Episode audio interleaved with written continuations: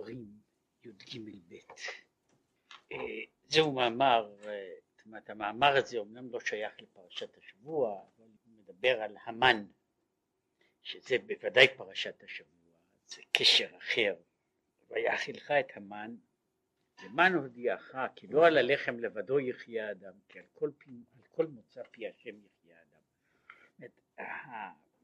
אגב, הדבר הזה כפשוטו ממש, בעצם, בעצם הדברים שנמצאים בפסוק, בעצם הדברים שנמצאים בפסוק, הוא מעמיד כבר את המן בצורה לא רק כתיאורו וכפירושו בתורה, שהוא אה, דבר, אה, דבר ניסי, אה, וביותר ביותר במדרגה ובמהות של היותו, כמו שכתוב בתורה, כתוב במקרא, לחם שמיים, לחם אבירים אכל איש, כן? לחם, ממטיר לכם לחם מן השמיים. הוא למעשה, הוא, הוא פותח או, או מעמיד פה אה, מין אה, המדע של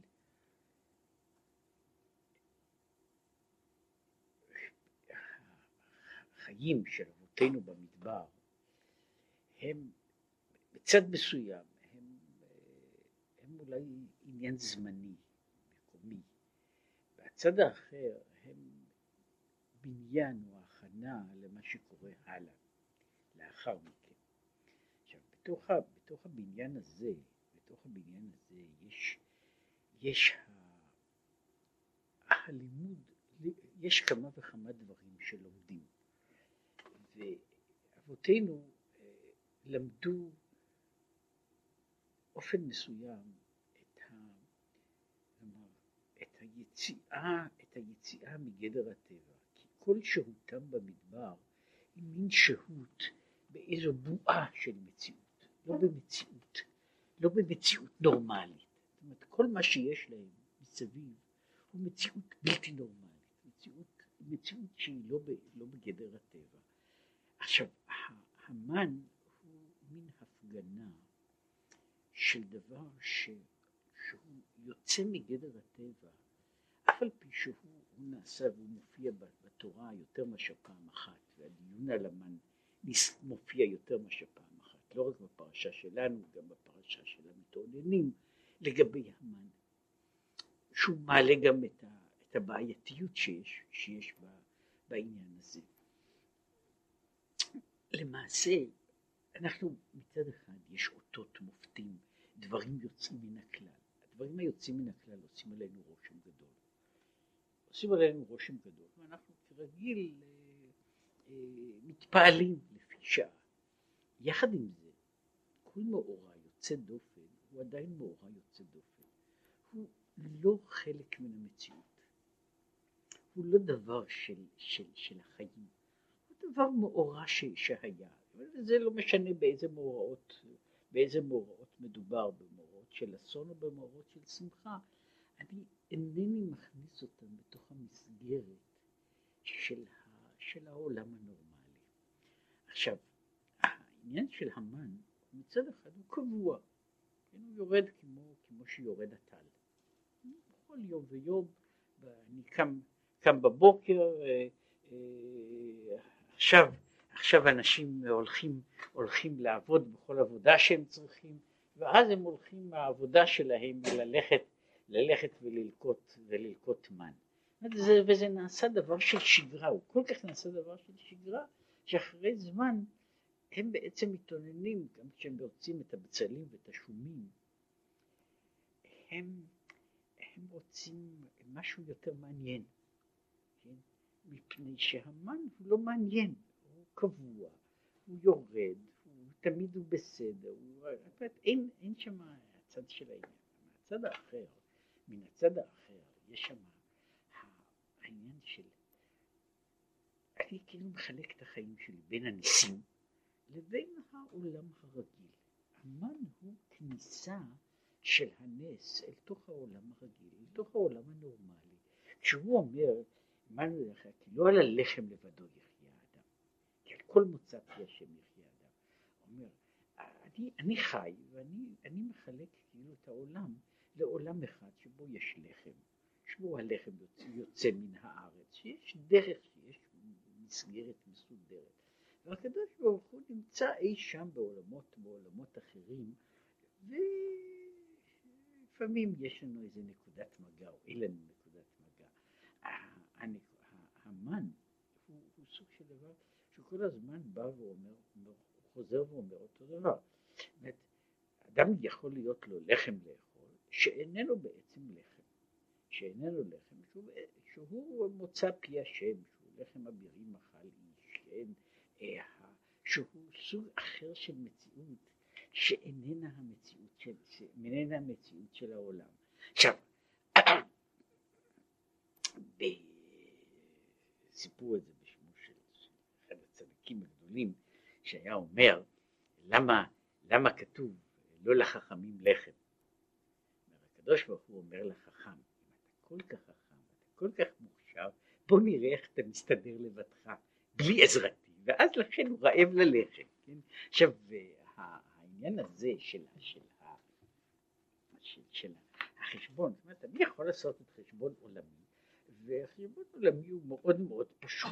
יש חשבון, יש עולם, יש טבע, אני, אני זורע לכן, אני קוצר לכן. כש, כש, כשהדברים הללו משתמשים, אני בא בטענות, אני בא בהתפעלות. המן הוא, הוא כל הזמן כניסה של דבר לא טבעי אל תוך הטבע, מין שיעור מתמיד, שהנה יכול להיות עולם שהוא מצד אחד הוא נראה נורמלי, ומצד שני הוא לגמרי לא נורמלי.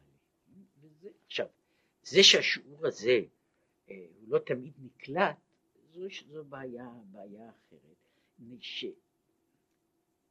שאחרי זמן, שוב, ההרגל שובר כל מיני דברים,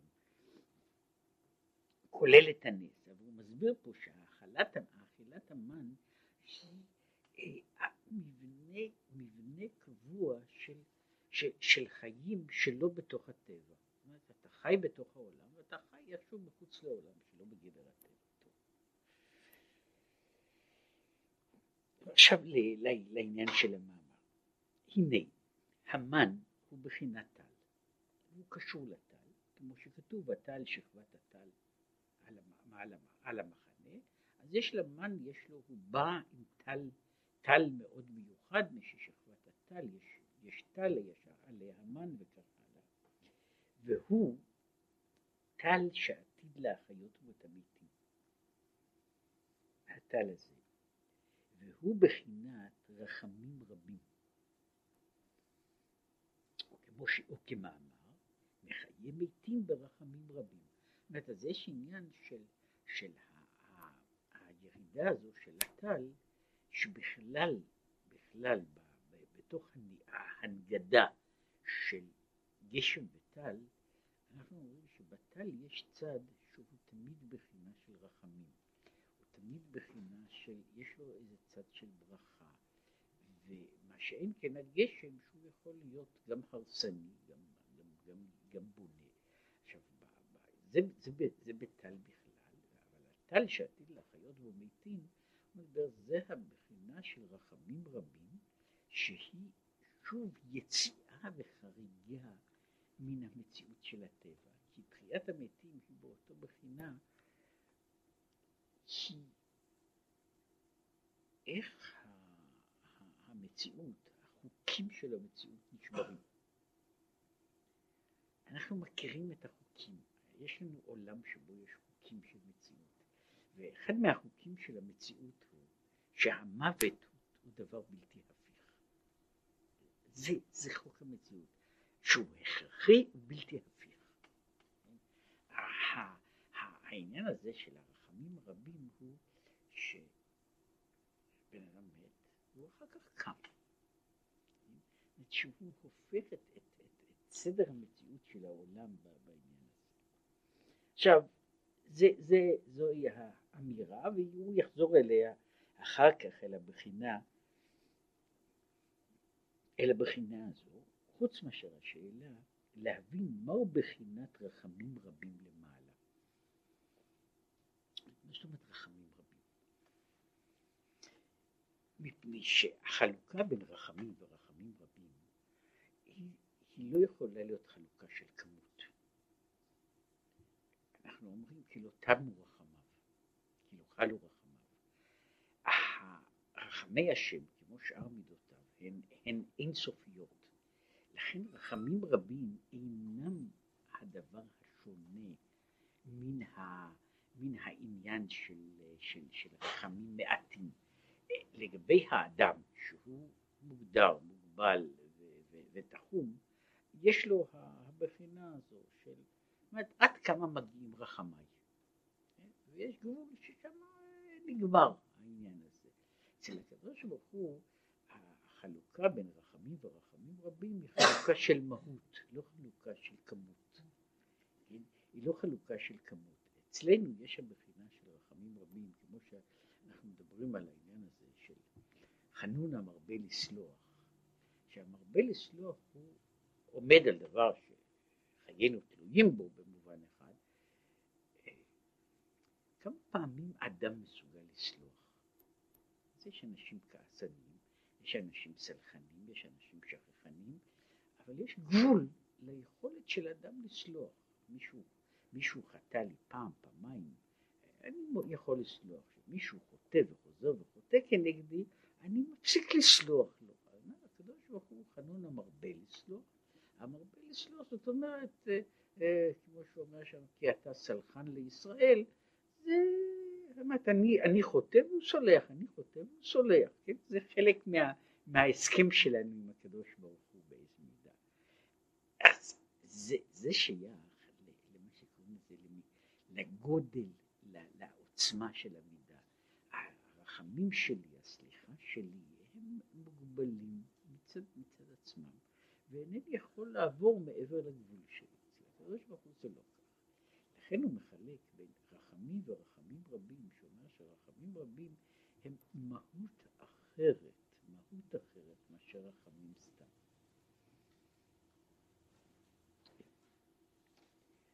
הנה כתיב, וזרעתי את בית ישראל, זרע אדם וזרע בהמה. פירושו שיש שני מיני נשמות, בחינת אדם ובחינת בהמה. גם בתוך זרע ישראל יש זרע אדם ויש זרע בהמה. אז יש נשמות שהן בחינת אדם, יש נשמות שהן בחינת בהמה. והוא רוצה משהו להסביר בתוך העניין הזה. ויובן זה עם מה שכתוב, פני אריה אל הימין. שהוא מצד זה מפני שהוא בחינת ימין, פני אריה הם בחינת אהבה. במקום אחר כתוב, אריה שאג מי לא יירא. עכשיו, יש אה, בתוך האריה, מצד אחד האריה הוא סמל של אהבה, ולכן הוא בצד הימין ופני השור מצד השמאל. מצד אחד האריה בעצם העניין ובצדדים אחרים הוא בחינה של, של יראה, כמו שאומר אריה שאג מי לא יירא, ועוד גם ימים נוראים נקראים על שם אריה, כי אריה אותיות יראה. עכשיו מה, מה הצד הזה של, ה, של ה, הצד הימין, שהוא בחינת חסד, בחינת אהבה, שהיא קשורה לבחינת יראה. שבחינת אהבה זו של בחינת אריה למעלה הוא מבחינת התגלות גדולתו של הקדוש ברוך הוא. ולגדולתו אין חקר, שאינו יכול להתלבש תוך עלמין, ולכן תיפול עליהם אימתה ופחד, בהתגלות גדולה זו, מצד המקבל שאינו יכול להתלבש בהם בחינה זו, כמו שהיא למעלה מבחינת אהבה. עכשיו, הוא, הוא פה מדבר של, על, ה, על צד, על, על המוזרות של, של העניין הזה. אף על פי שהבחינה הזו היא בחינה אהבה, היא בחינת חסד, אבל היא שייכת לגדולה, זאת אומרת לרוממות, לאינסופיות. הדבר, הדבר הזה איננו יכול להתגלות למעלה, והוא תמיד באיזושהי מידה הוא נמצא מעבר לגבולות שלנו, מעבר לתחומים שלנו, בתחומי ה, הבלתי ניתן לתפיסה, הבלתי ניתן לתפיסה, הבלתי ניתן להשגה. בצד הזה, בצד הזה, אותו דבר שהוא נמצא ואיננו נתפס, נמצא ואיננו נתפס, שיש לו נוכחות שהיא גדולה מהמציאות שלי, הוא הדבר שיוצר את התחושה של, בצד אחד, התחושה של אימה. יש, יש כמה סוגים של, של, של, של אימה. יש האימה הזו שאני מפחד ממשהו, מפני שהוא מסכן אותי, מפני שהוא מאיים עליי, ויש דבר שהוא הוא מסתורי, והוא גדול מאוד, ולכן הוא מפחיד לא משום שיש בו מהות של פחד, אלא משום שהוא כל כך גדול וכל כך מעבר למידות, למידות שלי, שהוא איננו ניתן להיתפס בתוך השגתי. ולכן הוא אומר, הוא גורם שנופלת, שנופלת אימה, אימה גדולה, שהיא נובעת דווקא משום שיש התגלות, התגלות של, של, של הקדוש ברוך הוא, והיא יוצרת, יוצרת את האימה ב... שוב, אני צריך להשתמש בדימויים מאוד גסים. כשאני רואה אדם שמחייך אליי, בדרך כלל יש לי תגובה, תגובה חיובית, וזה כנראה כלל עולמי. זאת אומרת, זה לא, לא שאלה של, מקום מסוים, אנשים מגיבים ככה בכל מקום. עכשיו, אם, אם הייתי רואה שמישהו מחייך אליי והוא גדול כמו הר, כן? כן? אז החיוך הזה הוא אמנם חיוך, אבל הוא עכשיו כבר נעשה מפחיד. תאר לעצמי דבר כזה שהוא גדול כמו הר גדול, כן? והוא מחייך. כן, עכשיו העובדה שהוא מחייך היא לא מוסיפה, היא לא מפחיתה מן האימה. היא, היא יוצרת הרגשה, הרגשה שמצד אחד לא, זה לא אימה שאני חושש לעצמי, אבל אני עומד מול, מול שהוא גדול הרבה מעבר, מעבר, ל, ל, מעבר ל, למהות שלי. עכשיו הוא אומר שההתגלות של החסד האלוקי באשר היא התגלות, היא התגלות, היא מבחינת הגדולה. ובחינת הגדולה היא בעצמה מעבר לגבולות, מעבר להגדרות, ולכן היא, היא יוצרת את האימה לא באשר היא מאיימת, אלא משום שהיא מעבר, היא כל כך גדולה, היא כל כך בלתי ניתנת להשגה, שהאיום שלה הוא בעצם נוכחותה. עכשיו זה קצת קשור לעניין של הימים הנוראים, שבמהותם הם לא אמורים להיות ימים מפחידים. הם לא ימים מפחידים. הם לא ימים שיש בהם, אה, אפילו בראש השנה, בסופו של דבר, כמו שזה זה אחד הדברים ש, ש, שכתובים בתנ"ך, זה יום שבו, שבו אוכלים ושותים. זה כתוב בספר עזרא, שזה יום שבו, שבו אוכלים ושותים ומתענגים. כן? עכשיו, ביום הכיפורים הוא צריך היה להיות יום כולו מפויס, שהוא יום של סליחה ומחילה. אבל הדברים הללו באים בהיקף כל כך גדול, בבחינה של שגב ובבחינה של גדולה, שהם נעשים נוראים לא משום שהם, שהם בגדר ההגבלה והדין, אלא בעיקר משום שהם מעבר לגבולות, מעבר להשגה. ואני נוגע באיזה דבר שהוא הרבה הרבה מעבר למידות שלי, מעבר ליכולת שלי להשיג. וזו זו, זו יצירה של הוויה שהיא היא, היא, היא דו-משמעית, שהיא אה, באשר היא גדולה, לכן היא גם, היא גם יוצרת את האימה. ועל דרך המבואר במקום אחר, המשל מחותם בולט נעשה על השעווה כשאני לוקח חותמת בולטת ומחתים בה דבר, דבר שהוא כמו שהיו עושים חותמות בשעווה או בחומר רך אחר. עכשיו, שיש, נעשה על השעווה צורת חותם שוקע. כך התגלות גדולתו של הקדוש ברוך הוא נמשך למטה בעולמות בחינת יראה. זאת אומרת, משהו מלמעלה, הבחינה, הזאת, זאת אומרת, מה שבחותם הוא החלק הבולט, הוא נעשה בדבר הנחתם, הוא נעשה החלק השקוע, ולהפך. כך שנוצר מה שקוראים לזה היפוך של דברים, שמכוח ההתגלות של הגדולה, שהיא בחינת החסד, התגלות החסד היא יוצרת למטה בחינה של, בחינה של יראה. זאת אומרת, החסד שלמעלה מגיע, מביא למטה בחינה, בחינה של, בחינה של, של, של יראה שהיא באה משום שהתגלות חסד כשלעצמה, זו בהגדרה שלו.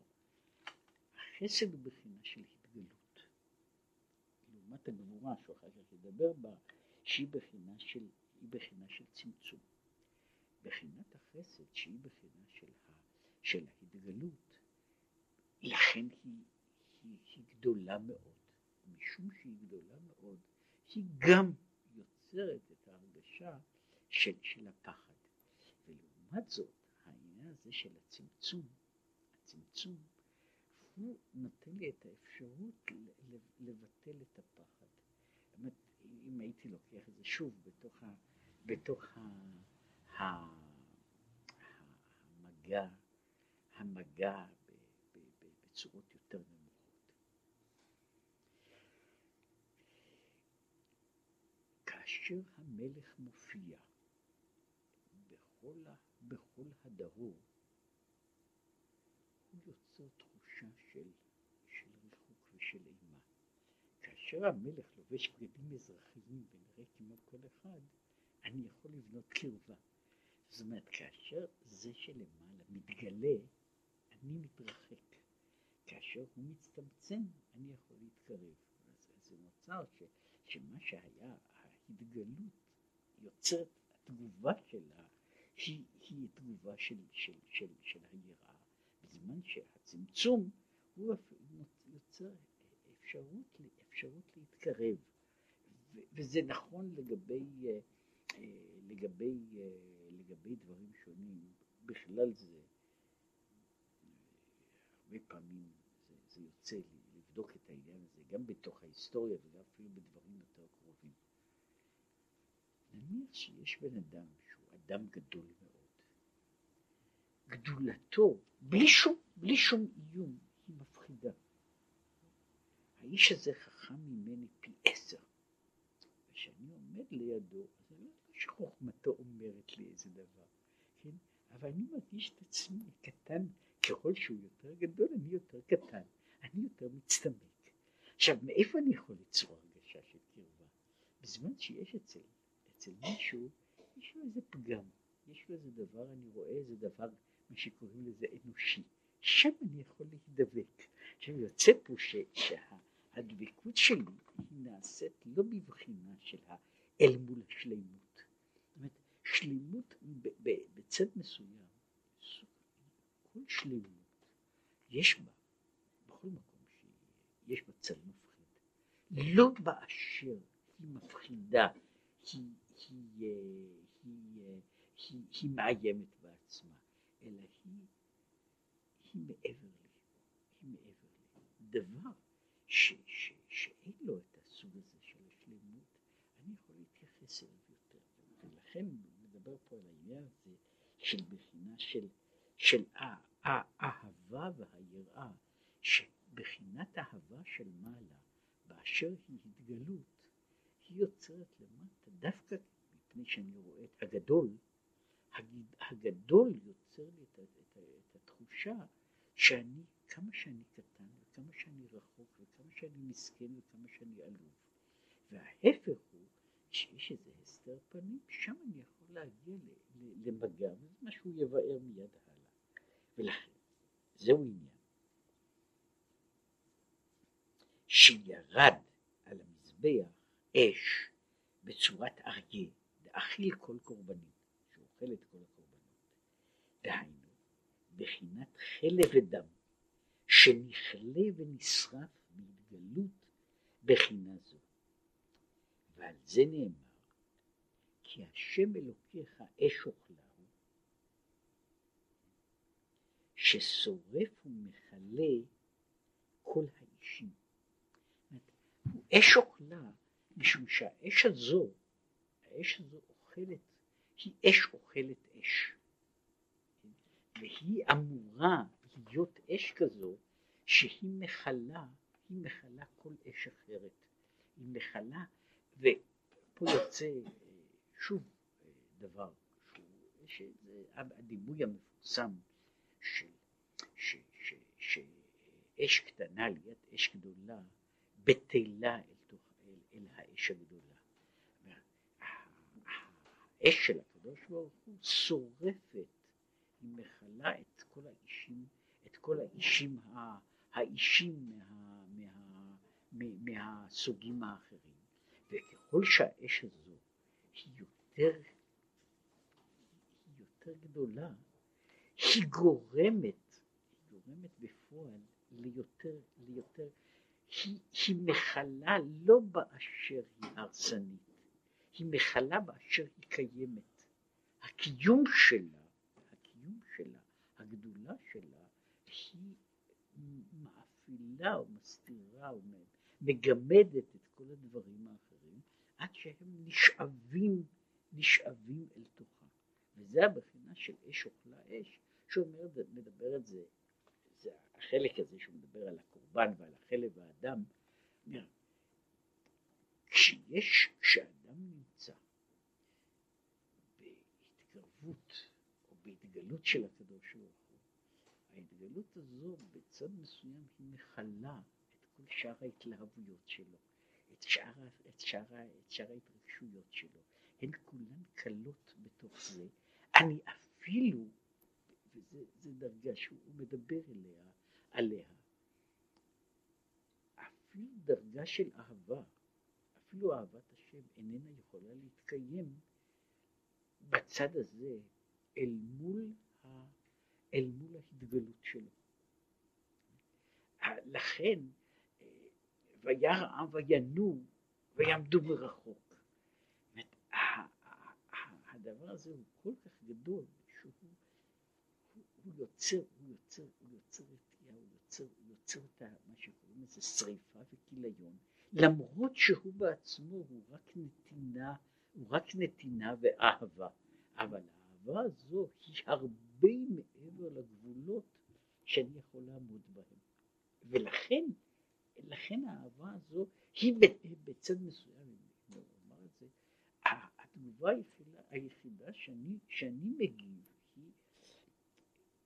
אם אני רוצה איכשהו להתקיים, אני מזדעזע, אני חוזר אחורנית, אני, אני נרתע, אני נרתע, אני נרתע, נרתע, לא מפני שאני מבוהל, אלא מפני שאני מתקטן וקיומי, קיומי הולך, הולך מיד לפוג. עכשיו, ולהפך, להפך.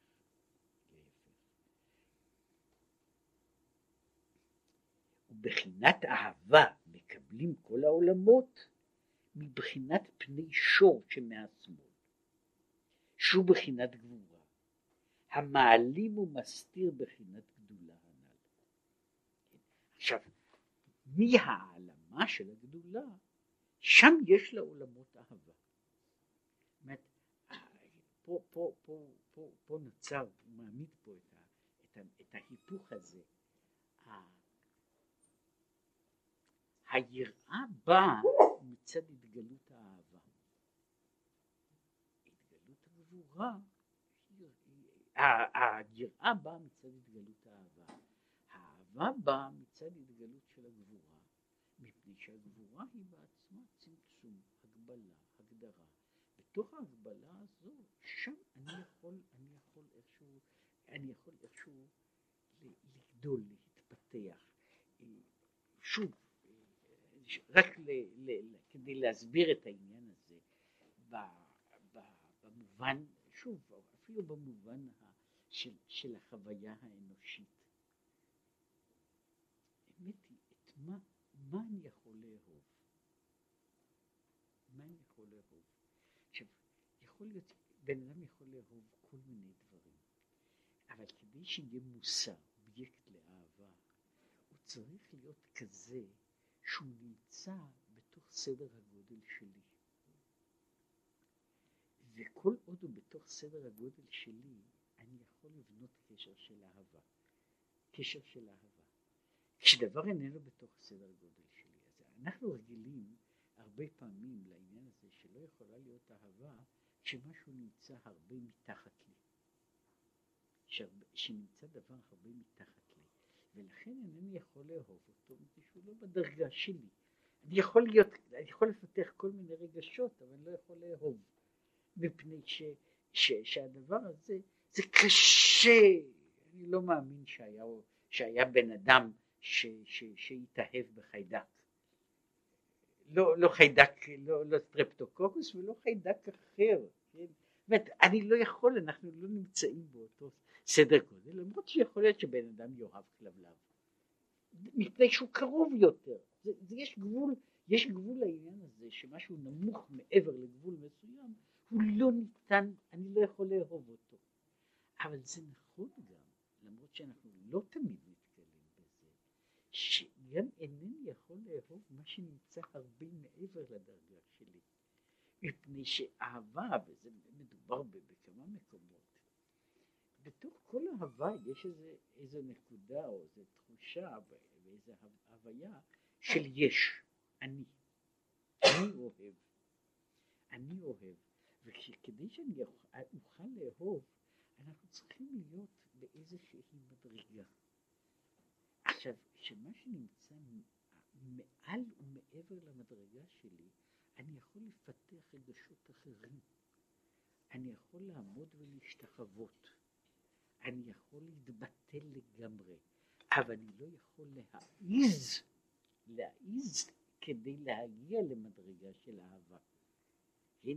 אם משהו נמצא מעבר, מעבר, מעל ומעבר למדרגה שלי, שזה אגב, זה קורה, זה הרבה פחות מצוי אצל בני אדם. בין השאר שההבדלים הם, הם, הם הרבה פחות, פחות גדולים. אבל אם אני פוגש נמצא כל כך גבוה מעליי, אני יכול לפתח כל מיני רגשות, אבל לא אהבה. אני יכול לפתח, לפתח רגשות של הכנעה גמורה, של התבטלות בתכלית, אבל אני לא יכול לאהוב, מפני שזה זה לא בתוך התחומים שלי שאני יכול לאהוב אותו. מתי אני יכול לאהוב? כשאנחנו נמצאים פחות או יותר באותה מידה. אבן עזרא, שהוא מדבר על, על, על בעיה אחרת, בעיה, הוא, הוא דן בשאלה הזו של איך אפשר לה, ש, שתהיה, שיהיה בתורה ציווי של לא תחמוד.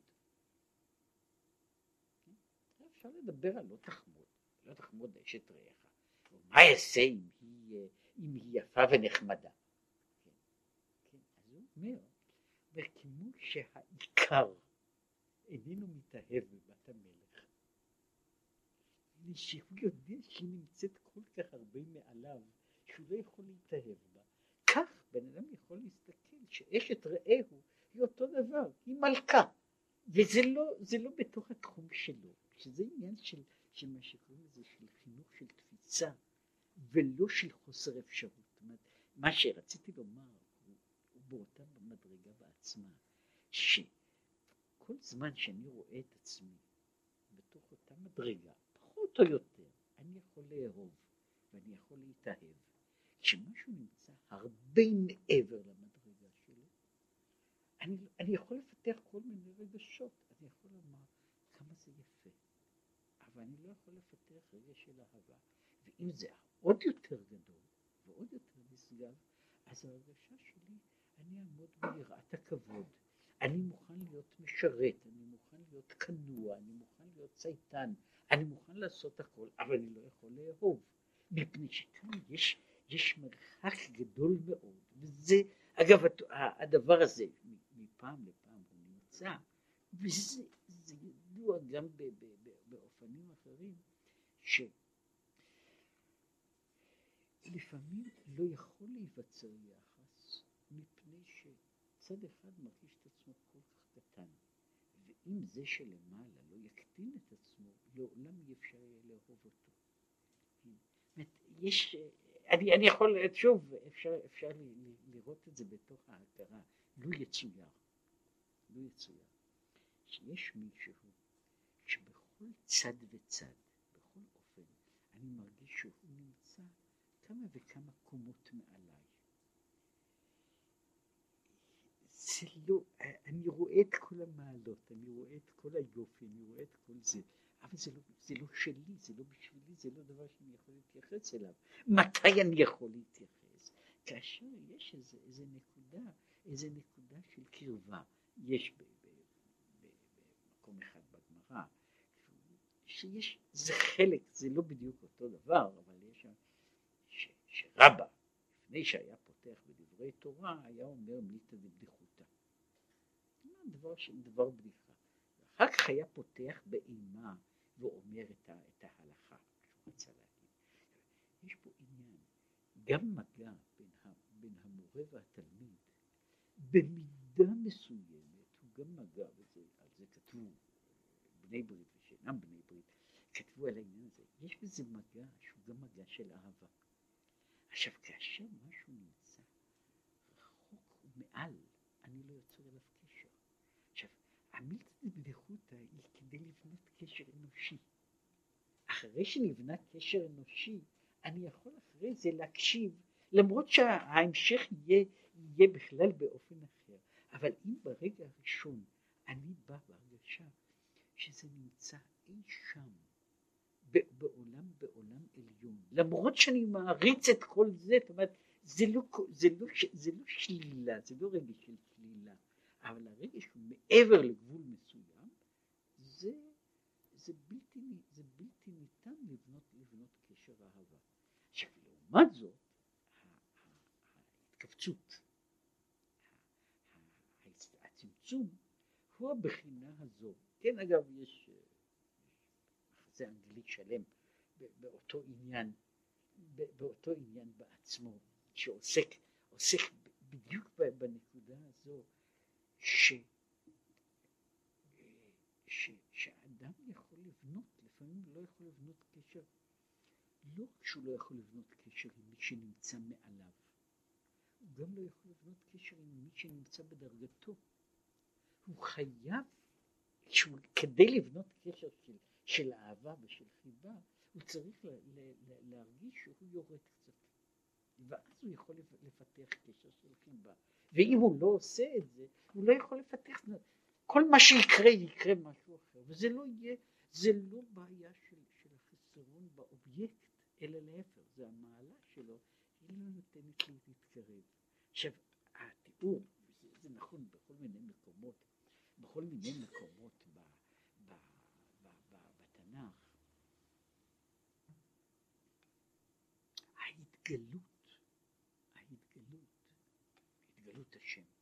התגלות השם היא כמעט בכל מקום דבר מפחיד. גם כאשר היא איננה, איננה דבר, דבר של, של, של אימה. לא רק כשהוא חוצב להבות אש, שכל השם בכוח, כל השם בהדר, כל השם חוצב להבות אש.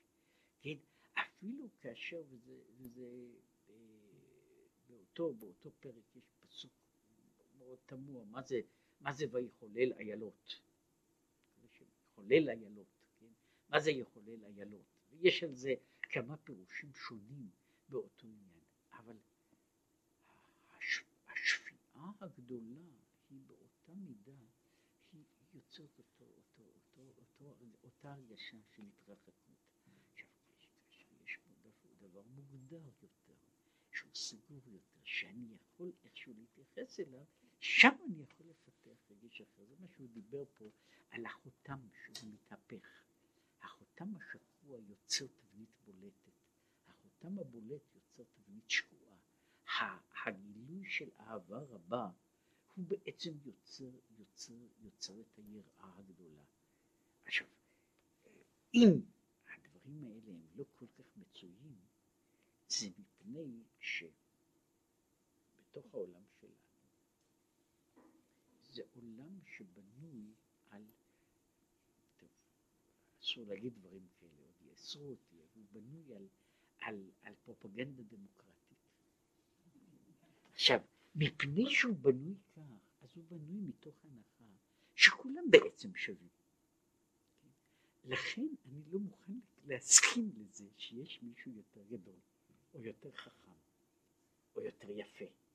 כן? ו- ולכן ההרגשה, ההרגשה שבסך הכל אנחנו כולנו מאותו, מאותו מין, מאותו סוג. כן? עכשיו, בזמן שאני נותן למציאות ללכת לבדה, בלי, בלי הדברים הללו, אז באמת בן אדם נתקל, שהוא נתקל בדבר שהוא, אה, שהוא אה, מפחיד, הוא מפחיד, הוא, אה, אני, אני, אה, זה לא רק הביטוי הזה, שהוא ביטוי אגב, הוא מעניין שהוא קיים בכל השפות, שמשהו הוא נורא יפה, נורא יפה, אבל זה מופיע אפילו בשיר השירים, שם איומה כנדגלות. אז יש, יש, יש דבר כזה שהוא כל כך יפה, עד שהוא מפחיד. זה מפחיד מפני שזה יפה, לא, זה לא מפחיד מפני שיש לזה פנים של שד, זה מפחיד מפני שזה יפה, זה מפחיד מפני שזה מושלם, וככל שהשלמות הזו היא יותר, היא יותר גדולה, היא יוצרת, היא לא יוצרת הרגשת שלילה, אבל יוצרת הרגשה, אני לא יכול להיות קרוב לזה, ולהפך, שיש משהו, הבעיה, הפגימה, החיסרון הקטן, הם יוצרים את היכולת לבנות, לבנות, לבנות קשר, לבנות קונטקט, ולכן הוא אומר ש, שבחינת גבורה, מפני שזו העלמה וההסתרה, שם אני יכול, שם יכולה לגדול, דווקא בגלל העלמה וההסתרה, שם אני יכול לגדל, שם יש לי מרווח בשביל לגדל את האהבה, ולכן כאשר כדי שהאהבה הזו, כדי שהאהבה הזו תתגלה, אז לפעמים יש צריכה להיות, צריכה להיות, הקדוש ברוך הוא כבר יכול מקטין את עצמו כדי שאפשר יהיה לאהוב אותו.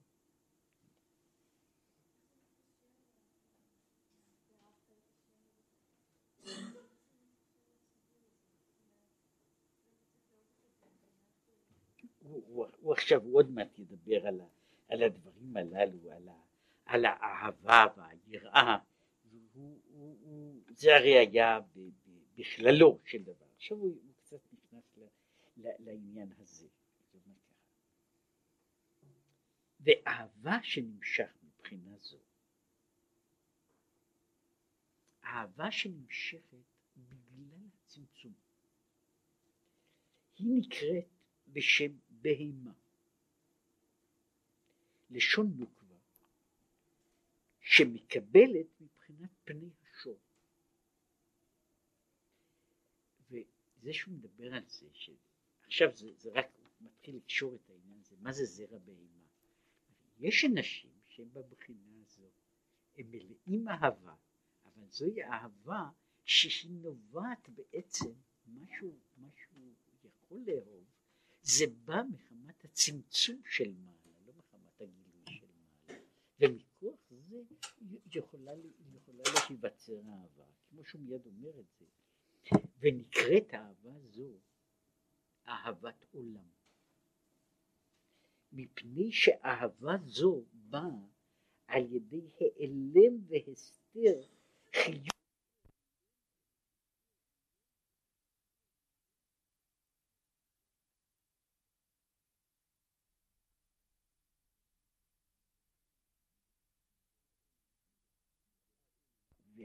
והחיות הוא העולה למעלה, בתשוקה נפלאה, להתעלות ולהתקלל באחד, שזה העניין הזה של, שישנו בקריאת שמע, שהאחד הוא מקור בחיי החיים, בחינת סובב כל עלמין, כמו שכתוב על דומי לך, אל תחשב, שהוא מופיע בזוהר, קרעי תמיד ולא שפיף. וכן האדם שמתבונן תמיד באין שכלו, העלם בהסתר חיות האלוקות. שהוא מתבונן בעניין הזה, בהעלם, שלכך נקרא עולם. בלשון העלם והסתר, זהו עולם. עולם זה המקום, הדבר שבו הקדוש ברוך הוא נעלם. זהו עולם. מתעורר בתשוקה נפלאה, שמשתוקק ונמשך בטבע למעלה, לאור באור החיים. ונקראת באהבה, בחינת אהבה זו, בחינת בהמה, ואהבה זוטה שבתוך העולמות. זה נקרא, זה נקרא בהמה. עכשיו זאת בהמה מאוד מכובדת, כן? אומר, אבל הבהמה הזאת היא, באמת, אומר, מקור, מקור התשוקה, מקור התשוקה, שהוא, שהוא אגב מופיע, שוב, הוא מופיע בתוך המציאות, הוא מופיע בתוך ספר תהילים. יש תשוקה ואהבה שהיא נוצרת דווקא בגלל ההיעלם, בגלל המרחק. זה לא פעם, המרחק מגדיל ומגביר את התשוקה. וכשאני נמצא קרוב, היא איכשהו נעלמת, היא איך שהיא נעלמת, היא על כל פנים לא קיימת באותה מידה, וזה אה, כדי אה, שלא, שלא, שלא, שלא להגיד, יש, יש הרבה מאוד, הרבה מאוד מקרים שאפשר לראות את זה, שמישהו מתגעגע, ונפשו יוצאת מגעגועים, אבל הגעגועים באים מפני שיש מרחק. עכשיו, מה קורה כשאני פוגש את זה, שאני מתגעגע אליו? אז קורה שהגעגועים נפסקים, ולא פעם קורה, אני מתגעגע למישהו עד כלות הנפש, אני ממש לא יכול, לא יכול לישון בלילה. פגשתי את זה שאני מתגעגע אליו, ותוך שלוש דקות אנחנו מתחילים להתקוטט. כן. עכשיו למה? מפני שהתחושה, התחושה, בצד הזה זה היה שוב אותו דבר, זו הייתה אהבה שנמשכה מחמת גבורה. אהבה נמשכה מחמת ההיעלם. ההיעלם באיזה מידה יצר, יצר את האהבה, אבל הוא יוצר, הוא יוצר רגש חזק מאוד. ואני אומר שזה, נראה לי שזה הדבר הפשוט ביותר בספר, מה שכתוב בספר של תהילים, צמא לך נפשי, קמה לך בשרי, בארץ צייה ועייף בלי מים. זה הצמאון. ואחר כך, ואני חושב שצריך להבין את זה בתור ביטוי של תפילה, כן בקודש חזיתיך, לראות אותך, עוזך ורותיך. הלוואי כך יהיה כשאני אהיה בקודש. כשאני נמצא במדבר, בארץ צייה ועייף בלי מים, צמאה לך נפשי, צמאה לך בשרי. עכשיו אני כבר הגעתי קרוב, כן? אני עכשיו נמצא בתוך הקודש. הלוואי הייתה לי אותה תשוקה כשאני בתוך הקודש, כמו שהייתה לי כשהייתי רחוק. עכשיו, הוא מדבר פה על העניין הזה, הוא, הוא מדבר על, ה, על הבחינה, על, על הבחינה הזו, שהוא אחר כך ממשיך ודן בה מצדדים שונים. לפי זה, כשהוא מדבר על זרעתי את זרע, את, את זרע ישראל, זרעתי את בית ישראל, זרע אדם וזרע בהמה, אז הוא אומר, הם בעצם זה שני טיפוסים, זה שני אנשים, ומה שהוא קורא זרע בהמה, אלה הם בני אדם שהם פועלים כמו בני אדם. והפעולה שלהם בתור בני אדם היא שהמרחק וההסתר הוא מעורר את התשוקה. והוא עכשיו מדבר על אנשים שהם אנשים גדולים, או אנשים צדיקים, שבאמת נמצאים בגעגועים ותשוקה וכלות הנפש, והם מצד אחר, הם נמצאים ושייכים לבחינה הזו של אה, זרע בהימה. הוא אחר כך ידבר משהו על זה, הוא, הוא ימשיך את זה, זה לא, לא באופן, לא, ב, לא בצורה פשוטה, הוא אחר כך מצטט בהתחלה של האות ב', ואני בר ולא אדע, בהמות הייתי עמך. כי העניין הזה של להיות בהמה הוא לא דבר פשוט, הוא לא בנוי על, על מה שקוראים לזה, על חלוקה פשוטה של שלילה חיוב, אלא הוא מדבר על, על מדרגה. עכשיו הוא אומר, יש במדרגה הזו, שהוא קורא לה מדרגת הבהמה, יש צד שהיא, קודם כל היא מאוד טבעית, היא מאוד טבעית. אנחנו בצדדים רבים, אנחנו חיים באופן כזה או אחר, אנחנו חיים יחד איתה, עם, עם המדרגה הזו. היא, היא מדרגה שהיא הולכת, היא קשורה בתוך, בתוך, באיזה מידה בתוך המציאות שלנו, והיא גם תקיפה מאוד. עכשיו, מבחינה אחרת של זרע האדם, האם יכול להיות שתהיה לבן אדם קרבה כשהוא קרוב? שתהיה קרבה גם כשהוא קרוב, לא רק כשהוא רחוק.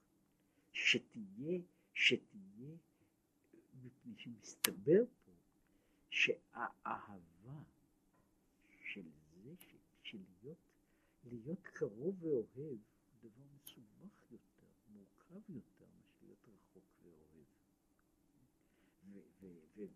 וזוהי, וזוהי הנקודה יש, שוב, אם הייתי עובר על עולם שלם, בכל עולם, בעולמות שונים של כתיבה ושל חוויה, יש אנשים שמרגישים את זה, שהדבר הרחוק הבלתי מושג, זהו האובייקט היפה ביותר לאהוב אותו. ושזה שהוא מושג, זה שהוא מושג הוא, הוא בעיה. אם הוא גדול, הוא, הוא מכבה אותי. אם הוא לא מספיק גדול, הוא מפסיק את אהבתי. עכשיו, מה זה זרע? עכשיו רק מאיר פה, מה זה זרע? והנה, בחינת האדם הוא בחינה של, ועל דמות הכיסא, מעל החיות, מעל לארבעה חיות. יש על דמות הכיסא, יש דמות כמראה אדם. דהיינו, המדרגה הזו היא בחינה של מראה דאורייתא, בעלי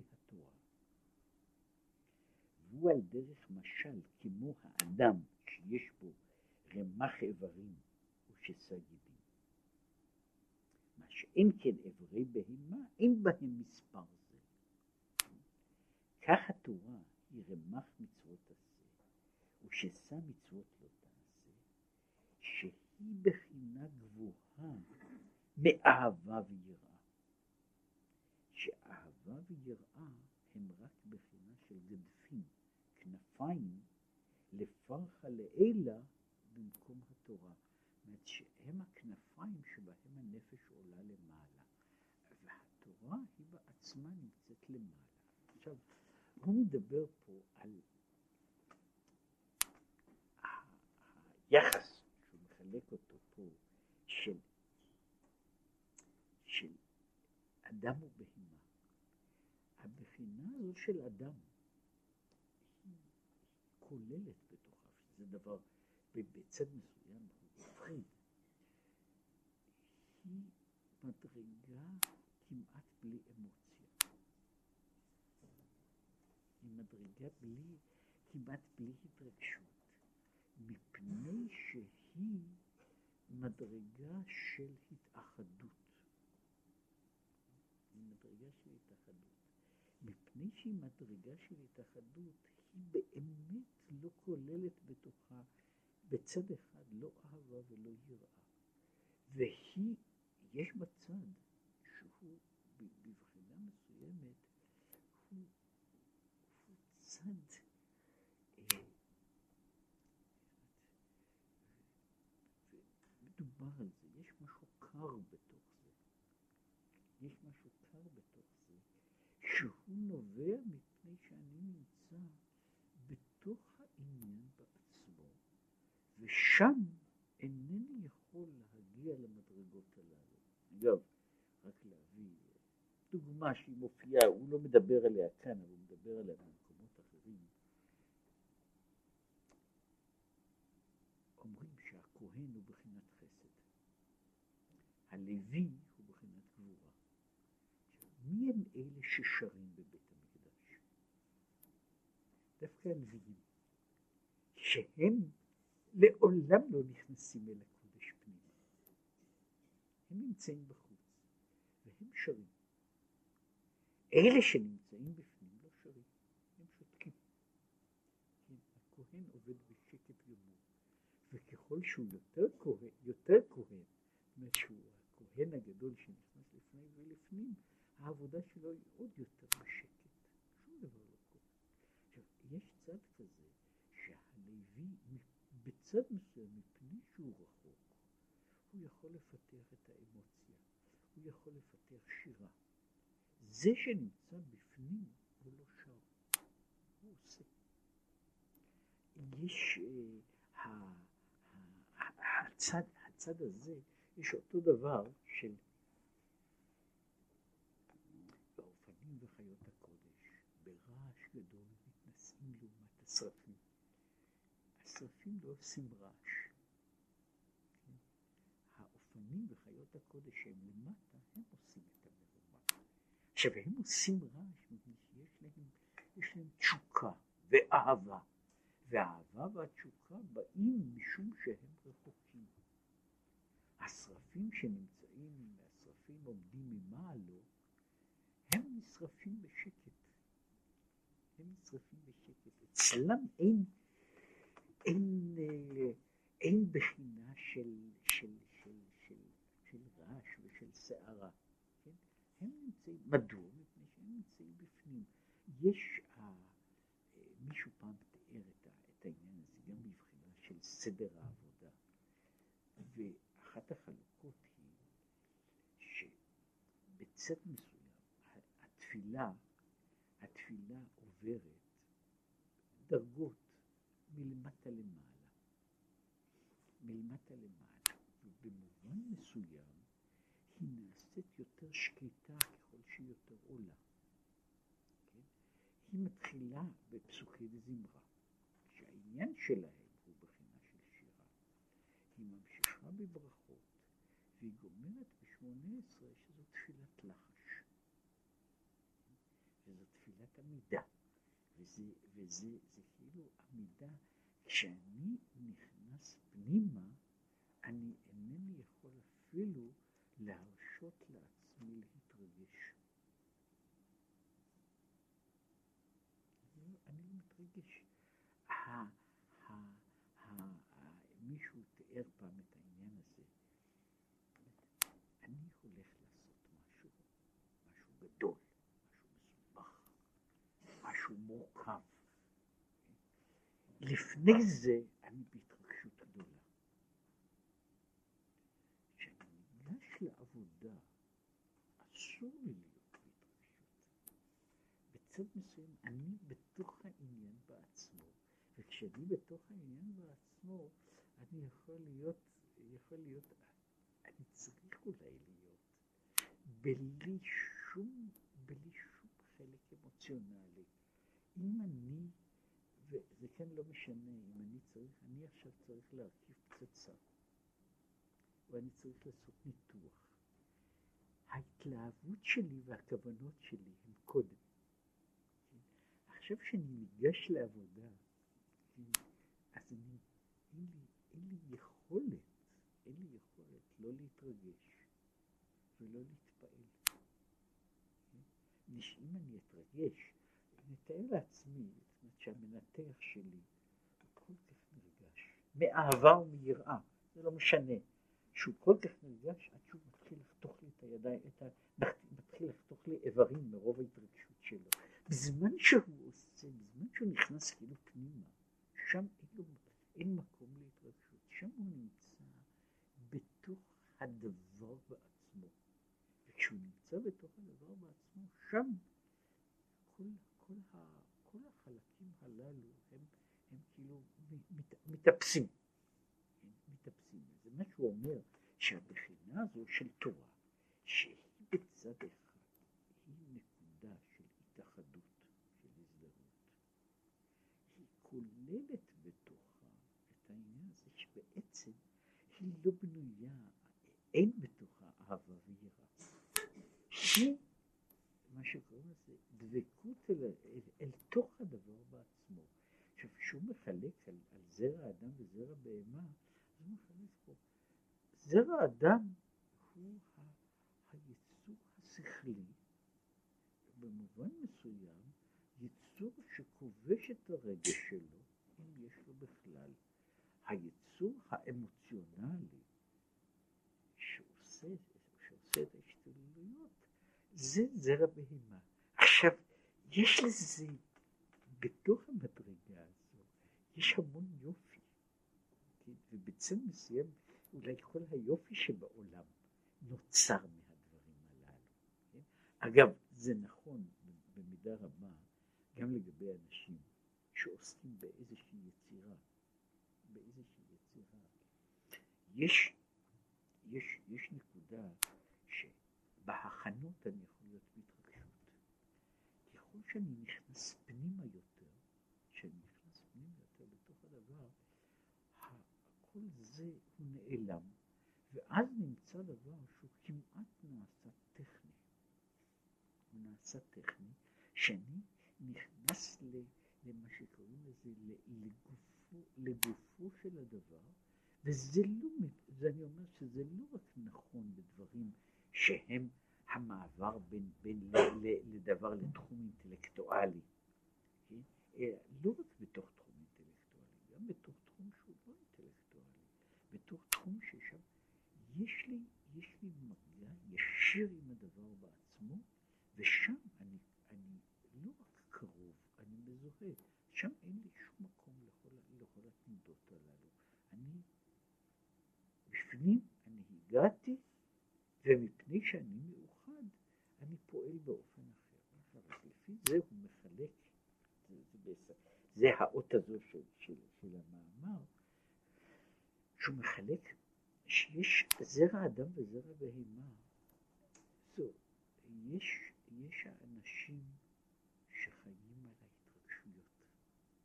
וההתרגשות הזו מגיעה, וזה רק בשביל לומר את זה, שקר תמיד ולא שכיח. הוא מתעורר בתשוקה נפלאה, שמשתוקק ונמשך לאור באור החיים. אז הוא לא, הוא לא מדבר על זה באיזה מדרגה של, של, של נחיתות, אלא הוא אומר, זוהי מדרגה אחת, וזוהי המדרגה של, של מי שנמצא מרחוק. שהוא נמצא מרחוק? כשהוא נמצא בתוך, במוקד של הדברים, שם כל התנועה נפסקת. זו אגב אחת הבעיות בדברים רבים, גם בתוך המציאות, גם בתוך המציאות וגם אפילו בתוך, בתוך, בתוך דברים מופשטים כמו פונקציות. כשדבר מגיע להשלמה שלו, להשלמה שלו, שם הוא פוצק. יש צד אחד שהוא הצד של הסוף. במובן מסוים יש בזה צד של הכיליון. ברגע שאני מגיע עד, נקוד, עד הנקודה האחרונה, זה לא לחינם שתכלית גם המטרה וגם הסוף. וכשאני מגיע לתכלית, שם אני עומד. שם אני עומד. שכל זמן שאני הולך אל התכלית, אני נמצא כשאני מגיע אל, אל התכלית, שם אין יותר תנועה. שם, שם יש איזה, איזה, זו עמידה. עכשיו אמרתי, זה נכון אפילו לגבי פונקציה. מה קורה לה כשהיא מגיעה ללימט שלה? כשהיא מפסיקה לנוע, היא מפסיקה לזוז, היא נעצרת. היא נעצרת, היא מגיעה לגבול. עכשיו, זה, זה בעצם, מה קורה כשדבר מגיע לגבול? מי שמגיע לגבול, מגיע לגבול, הוא מגיע שווה אפס. עכשיו, לפני זה, לפני זה יש לו ערך. כשהוא מגיע לקצה האחרון עכשיו הוא, עכשיו, עכשיו הוא משנה בכלל, יש שינוי גמור של המשמעות. עכשיו, זה כשהוא מחלק את הדברים הללו, אלה שני סוגים, הם גם דרכי עבודה שונות. בצד מסוים הם גם דרכים שונות של, שהוא קורא לזה, של, של דרכים שונות של, ששייכות למהות הנפש, בין, בין אלה ש, ש, שהם לעשות את, ה, את, ה, את, ה, את, הדבר, את הדבר שלהם. ואם יש לו איזושהי אמוציה, היא אמוציה כבושה. בצד אחד היא מגיעה למדרגה, וזה שוב, זה, זה נכון בכל מיני, בכל מיני חוויות, באהבה וביראה. כן? יש גבול שבן אדם מפחד. יש גבול שהוא מפסיק לפחד. הוא מפסיק לפחד. זה אותו דבר גם באהבה. יש גבול ששם לרגע שאין יותר משמעות. הוא יהיה כל כך קרוב אל הסיום שלו שאין לו יותר משמעות. יש, ואני אסיים בזה. יש אה, דיון, דיון חסידי על העניין הזה, שרבן יוחנן בן זכאי הולך למות. הוא, אה, הוא אומר כל מיני, הוא בוכה, והוא אומר, אני לא יודע באיזה דרך מוליכים אותי, לגן עדן או לגיהנום. והתלמידים עומדים מסביבו ואומרים לו, רבינו, נר ישראל, עמוד הימני, אתה צריך לדאוג, זה בצד מסוים, זה לא רק עניין מי הוא, שהוא אדם גדול, הוא אדם שבהיקף מסוים, בצד מסוים, אני יכול להגיד, יש באיזה נקודה אפשר להגיד שכל הקיום של עם ישראל, בנקודה, מן החורבן והלאה, ההמשך, היה תלוי באישיות. תלוי באישיות שלו. עכשיו, אז זה, זה שם עומד, הוא, הוא מדבר ב, בתוך העניין הזה. עכשיו, בספרי החסידות אמרו ככה, שיש מדרגה של אנשים שיש להם אהבה ויראה, שהן אמוציונליות, והם חשים בתחושה של אהבה ויראה. יש אנשים שעברו מעבר לדרגה הזו. הם נמצאים במדרגה שמה שהוא קרא לה אהבה ויראה שבמוח בלבד, לא בלב. ושם כל החלק הזה, החלק הזה איננו קיים יותר. עכשיו רבן יוחנן בן זכאי אומר, אני לא יודע האם זה שאני לא מלא התרגשות זה מפני שאני נמוך כל כך שאני לא מגיע לזה, או שאני גבוה כל כך שאני מעבר לזה. וזה משומש שהוא לא יודע אם הוא הולך לגן עדן או לגיהנום. מפני שהוא נמצא באותו דבר. יש במאמר אחר שהוא מאוד מקביל להשלמה של אותה דמות, כשבנו חולה, הוא הולך לתלמיד שלו, חנינא בן דוסה, ומבקש תתפלל על בני. והוא שם את הראש, חנינא, רבי חנינא בן דוסה שם את ראשו שם את ראשו על הברכיים ומתפלל, והילד מבריא. אז רבן יוחנן בן זכאי אומר לאשתו, אם הייתי משאיר את הראש על הברכיים יום שלם, שום דבר לא היה קורה. ואז האישה שואלת, מאוד טיפוסי, וכי חנין הגדול ממך? זאת אומרת, לא, אלא שהוא כעבד לפני המלך, ואני כשר לפני המלך. עכשיו, בתור עבד הוא יכול להיכנס תמיד, והוא יכול לקחת דברים קטנים ודברים גדולים. אז הוא נכנס אל המלך, והוא לוקח חיים של איזה ילד. אני לא יכול להיכנס בשביל הדברים האלה, לי אין רשות להיכנס לדברים הללו. אני נכנס בשביל לדון על עולם, אבל לא נכנס לדון על חיים של אדם פרטי. אני לא יכול לעשות את זה. כשאני אנסה, זה לא המקום שלי. עכשיו, שם נמצא שוב אותו דבר, שרבי חנינא בן דוסה, הוא עושה מופתים כל הזמן, כאילו בלי משים. רבן יוחנן בן זכאי לא עושה מופתים. זה מעניין כמה שאני, כמה שאני זוכר, כן, יכול להיות שאני נשמט משהו מזיכרוני. יש עליו דברים על גדולתו, על חוכמתו המקיפה, שהוא ידע הכל, שהוא היה, שהוא היה מושלם בכל, בכל המידות של, של חוכמה ושל דברים אחרים. אבל אני לא יודע אם יש עליו סיפור אחד של מופת. עכשיו, מדוע? מפני שהוא נמצא בצד הזה, הוא נמצא בפנים. וכשהוא נמצא בפנים, כל העניין הוא הרבה פחות דרמטי. הוא מאבד את כל הדרמה, הוא נמצא לפני ולפנים, הוא נמצא, נקרא לזה, בקודש פנימה. ובקודש פנימה, שם גם הכהן הגדול לא עושה ריקודים. כן, הוא לא עושה ריקודים, הוא נכנס באימה גדולה, הוא אומר כמה מילים ויוצא כמה מהר שהוא יכול. כן, מדוע? מפני שהוא בתוך, המוקד, בקודש הקודשים. הלוי שעומד אז בחוץ, הוא יכול לשיר בכל השירים, כל ספר תהילים. כן? אבל הוא לא יכול, כשהוא נכנס פנימה, שם, שם יש הדבר הזה, וזה זה מה שהוא מחלק פה, החלוקה, לכן לא חלוקה פשוטה של, של מה שקורא לזה, של, של אנשים טובים ואנשים רעים, או אנשים נמוכים ואנשים. הוא מדבר פה, יש שני סוגים של נפשות, וזה בית ישראל בנוי משני הסוגים הללו. הוא בנוי משני הסוגים הללו, במובן מסוים אנשים פרטיים בנויים משני הסוגים הללו, וזה מה שאומר, וזרעתי את בית ישראל, זרע אדם וזרע בהמה.